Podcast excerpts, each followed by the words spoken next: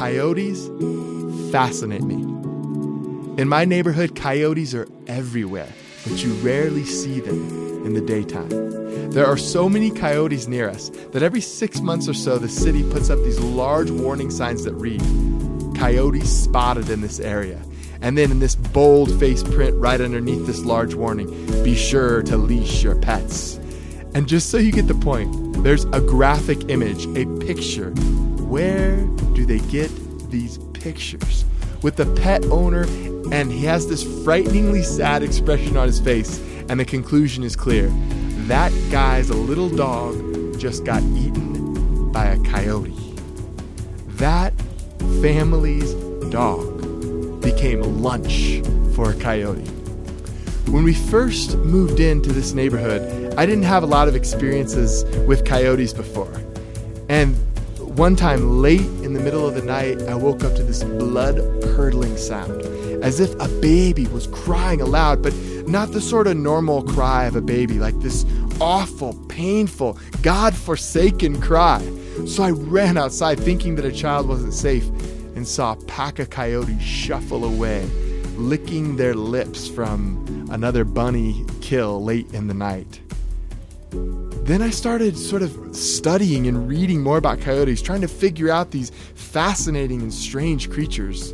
And I learned about their longevity, their adaptability, how depending on conditions and the available resources in the time and place they're living, they can be vegetarians or carnivores. These animals are survivors. I watched YouTube videos of coyotes jumping up to grab figs out of trees late in the night, and I watched other videos about their intelligence and their stealth. Ecologists say that coyotes are the most vocal of wild North American animals. Not only do coyotes use woofs and growls, huffs and barks, but they also use as alarms near their den sites to communicate with their pups. They can lower or higher the intensity of these growls depending on what they need to communicate, depending on the danger level they're trying to communicate. They also use yelps and whines to greet one another or as an acknowledgement of submission. Then there's the familiar hoo hoo hoos and the group yip howls that they also use. These fascinating animals have this incredible vocal range to them. One day, just a couple of years ago, I went on a run and I turned a corner and ran into a coyote. The only way that I can describe this is a kind of like holy fear seized my whole body.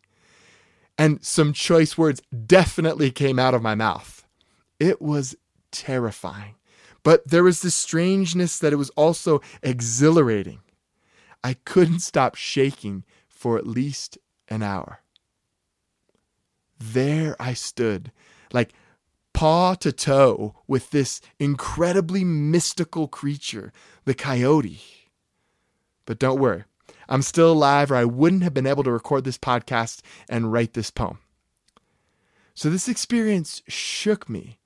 And as I started to sort of press my pencil onto paper to think about this experience, I couldn't stop thinking about the way this coyote sort of made me think about God. I know it's strange, but this experience was so mysterious, so holy and terrifying that I started sort of writing on my paper these questions. Was this what Moses felt like when he encountered the burning bush? Then I started asking myself, in what ways is God like a coyote? And finally, I let myself be bold and state the unthinkable. I went beyond a sort of simple simile of comparisons to a metaphor. I wrote on my paper, God is a coyote. And this became kind of the synergy for this poem. I wanted to really think about what it would mean that I encountered God, what it would what it would mean to say this about God. So I know this statement can be confusing and maybe even a little jarring, maybe even kind of a little weird. God is a coyote. But this pushed me to some really exciting insights about God in my own life and it made for a poem that I think you are going to love. So, I want to talk a little bit about metaphor and the way metaphor works. I found also that I'm not alone in making this comparison to God and the coyotes. In a fascinating book called Coyote America A Natural and Supernatural History, I found this description the intelligence and flexibility that evolution bequeathed this small wolf was undoubtedly most important to, of all. Southwestern Hispanos had a rich folk tradition about coyotes and have said that the only thing smarter than a coyote is God. It is a certainty that only humans and a handful of other species are capable of the variety of lifestyles coyotes can lead. From living with a pack and cooperating cleverly, to attain group goals, to slipping into the cracks of the world to fend for themselves as lone individuals. But other factors were at play. An obvious one from their history is that coyotes, at least some coyotes, not only survive among humans, but have long quested after opportunities among us as a part of their evolving way of life. Unlike so many other wild animals, coyotes have been seeking humans out from the time we arrived in America, almost testing how closely they and we can function in the world. This striking trait has created an unusual history. I love that description on the stealth and the intrigue and the comparison with God and this sort of closeness and this distance that coyotes play with human beings throughout human history. And so that set me up to really think about this metaphor. What does it mean when we say God is a coyote? What is a metaphor? Aristotle wrote that a metaphor is the transferred use of a term that properly belongs to something else. Metaphors are tools for thinking that help us compare things. This this definition by Aristotle, it's actually helpful but quite broad because we a lot of things could be comparison, a lot of things could be transferred of something else. So we need to dive just a little bit deeper, but this is a helpful way to start our thinking. Alister McGrath, the theologian, has a, a nice way of saying what a metaphor is. A metaphor is a way of speaking about one thing in terms which are suggestive of another. So, this way of thinking, another more popular metaphor, let's use another more popular metaphor for speaking about God. God is a shepherd. So, the phrase is not saying that God is literally like a shepherd, but it suggests that God is in some ways like a shepherd, one who cares for the sheep. Metaphors add new layers that haven't been considered to familiar words or concepts. God is a friend. This metaphor invites us to think about the ways God is like a friend and the ways that God is not like a friend. Or think of the metaphor we're pursuing here. Back to that again. God is a coyote. This metaphor is saying that God is, is not literally like a coyote, but the comparison is inviting us to consider in what ways God is like a coyote. It's scary and bold thought experiment, isn't it? Metaphors are bold. Metaphors are sort of provocative because they are they deconstruct some of the common ways we think about god but they're also helpful for rebuilding and constructing a life with god. Metaphors involve this sense of surprise. They pull you up short. They stop you in their tracks. Metaphors say wtf we're going to keep it fun on this podcast right metaphors have this initial disbelief, this surprise skepticism built within them that pulls or invites us to new ways of thinking. Metaphors like God is a coyote allow us to see a familiar thing in a new light. In this case, the familiar is God, which heightens its importance because the concept of God is loaded with us for meaning. Metaphors allow us to see things in new ways. They're tools for our thinking that sort of build for us a life and deconstruct negative ways or false ways we have thought. Here's why this is really important when we talk about God and metaphors. Using metaphors jar us from our common everyday way of talking about God in order to make sure that we are not making God into our own image. What's dangerous about talking about God is that our thoughts can become stale static, or our thoughts can get stuck in useless or at least and sometimes damaging cliches about God. Metaphors keep our understanding of God dynamic, otherworldly, fresh, um, challenging, inspiring. So let's just sort of pull back now and let's talk about why metaphors are necessary and why they're really therapeutic for our thinking about God. And the first thing I'd say is that metaphors simply they imply a similarity and a dissimilarity. So our metaphor mingles similarity and dissimilarity. Both have parallels and divergences between the two objects being compared. God is like a coyote, but God is not like a coyote. So let's consider another metaphor God is a mother. I love this way of thinking because it pushes us in so many ways. Because for so long in the Christian tradition, we have used this wonderful metaphor of God as a father. But let's let's consider just for a couple minutes God as a mother. I, I came across this incredibly wonderful description by Sallie McFague, uh, a theologian who does a lot with metaphor, and she writes this about God as a mother. She says, Metaphor always has the character of is and is not. An assertion is made, but as a likely account rather than a definition. That is to say, God is mother is not to define God as mother, nor to assert identity between the terms God and mother, but to suggest that we consider what we do not know how to talk about God, relating to God, through the metaphor of mother. The assumption here is that all talk of God is indirect. No word or phrase is referred directly to God. For God, language can refer only through the detour of a description that properly belongs elsewhere. So she's hinting at this incredibly beautiful idea in the Christian tradition of God's kind of um, otherness than humanity. The, the very definition, divinity, and all the attributes of this God that we, this sort of God concept, this idea, this mystery, this divine energy force, and then humanity, by definition, this fragility that we hold, this sort of limited perspective and scope. And so humans when we talk about God, we always use metaphors. And it's become honest in this that is, can be very helpful. She goes on and she says, To speak of God as mother is to invite us to consider some qualities associated with mothering as on partial but perhaps illuminating way of speaking of certain aspects of God's relationship with us. Yes, isn't that just so beautiful? To say God as mother gets us to say, no, not all the experiences that we have had of God as a mother, like not all the experiences we had with our mothers. There, there's there was hard things. There were really hard things. They were human. They they made mistakes. They failed. But there are certain things about their motherhood that teach us, that give us sort of a glimpse, a shimmering light into the very identity, the the character, the what God is like. So to speak of God as mother is to invite us to consider some qualities associated with mothering as a partial but perhaps illuminating way of speaking of certain aspects of God's relationship with us. So it's helpful here to note, with this being said, that to speak of God as Father should be seen also as a metaphor rather than an analogy, implying significant differences between God and Father, rather than, as in the case of analogy, a direct line of similarities. So the same thing applies uh, a lot of people have had have a hard time talking about God as Father.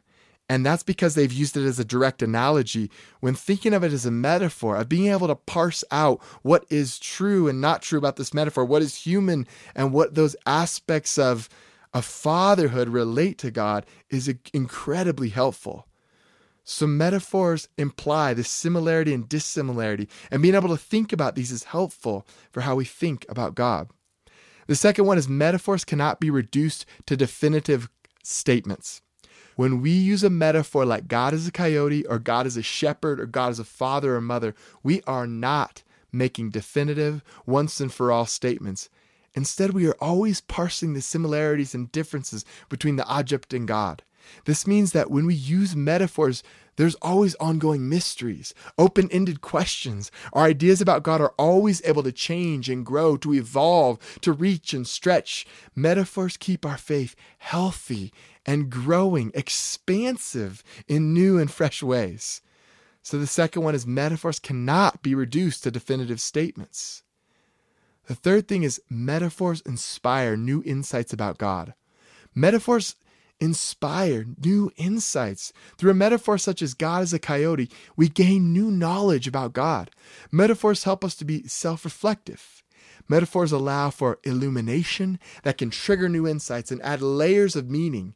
As I am trying to say, they can deconstruct for us toxic ideas they have that have kept our life sort of stuck for some time, but they can also reconstruct for us, trip us into new ways of thinking and living that are important. The philosopher Paul Ricoeur writes, Metaphor forces conceptual thoughts to think more.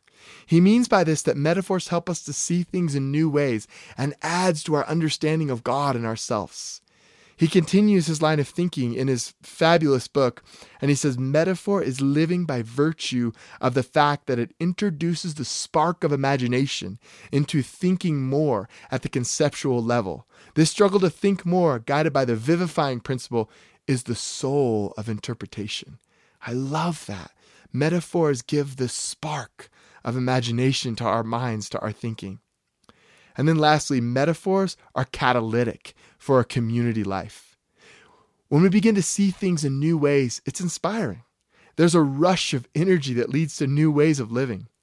What I think of here is Martin Luther King Jr.'s I Have a Dream speech. The series of images and metaphors that he gave America gave us the ability to see in a new way. If you remember with me in that beautiful sequence, I'll just pull out one of the metaphors. He says, I have a dream that my four little children will one day live in a nation where they will not be judged by the color of their skin, but by the content of their character. I have a dream that one day down in Alabama, with its vicious, vicious racists, with its governor having its lips dripping with the words of interposition and nullification, one day, right here in Alabama, little black boys and black girls will be able to join hands with little white boys and white girls and sis- as sisters and brothers he paints this image of the table, the diversity of American peoples coming together again. Metaphors are catalytic for community life. Think of what happens when you're at your work, you guys decide to actually think through the why of where you're headed as an organization. There's when when you finally kind of get to the core of what you do for people and why it matters in the world, there's this synergy, isn't there? That's because the power of metaphor has been reawakened for you. I love what Ian Barbour says here. He says, where poetic metaphors are used only momentarily in one context for the sake of an immediate expression or insight, religious symbols, which he means religious metaphors, become part of the language of a religious community. In its scripture and liturgy, in its continuing life and thought, religious symbols are expressive of human emotions and feelings and are powerful in calling forth response and commitment metaphors are catalytic for community life. So then I want to just conclude by this talking through just lastly this metaphor God is a coyote. What am I saying when God is a coyote? I'm not saying that God is literally a coyote with fur and flesh. I'm saying that God is intelligent and that God is flexible and that, that God is slippery and even mysterious, oftentimes going, finding new ways and roundabout ways become new ways. I'm saying that God is elusive at times. There's this presence and absence of God. There's this hiding and seeking to God. Isn't, isn't this good? Just the way that it has tripped you into these insights about God. I also just using this metaphor, God is a coyote, I thought about God being historical and sort of um, for us in the Christian tradition, the word became flesh in a certain moment in first century Palestine. A man, a, a man from Galilee who was fighting for justice, a man who dies on a cross and sort of um, at the very worst of the system of Rome un, is unleashed upon his body. A man who stands up for these insider outsider laws that are going on. So there's this historical reality that God is a coyote, and that comes out in this poem. And then sometimes God is scary, like wholly fearful. Like this, the word holy can be kind of refound by like this experience of a coyote. And then God is liberating. I thought about this word coyote and the way this word coyote has taken on another layer in our culture. It's a colloquial Mexican Spanish term referring to the practice of aiding people across the US Mexico border. So God is a coyote the one liberating those who have been caught in bondage and taking them to a land where they can perhaps have a meal and have a new life. And so, God as a coyote teaches us a lot about what it means to, to think through God. And it offers us this question Could God be the one who frees us from our fears, our anxieties, and small mindedness, and invites us to an ever expanding life of love and happiness? Are you ready to meet a coyote and dance with God?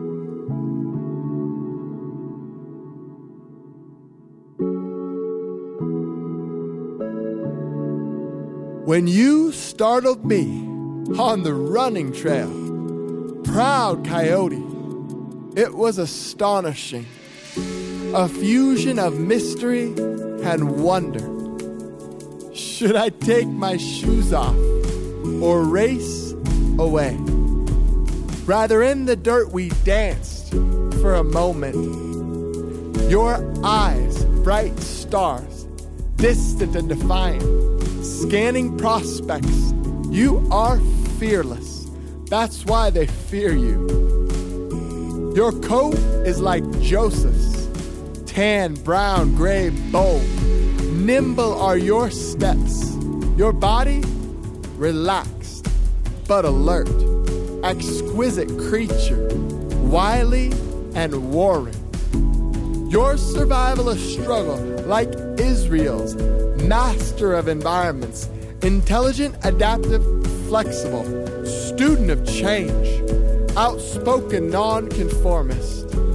I've heard your battle cries resisting, your hoo hoo hoos insisting, your diaspora life persisting, your existence haunting, stubborn and unbending, taking your blessing how I wished my heart blazed like yours.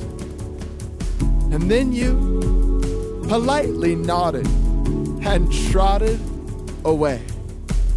And in that moment, I remembered the dusty trails, the cries and calling of my God from Bethlehem to Calvary, justice insisting, death resisting, life persisting prophetic and pragmatic, chutzpah and holy fire, grace and mystery transfusing. Jesu, will you transform me and dance with me until the fire returns? Dance with me until the fire returns.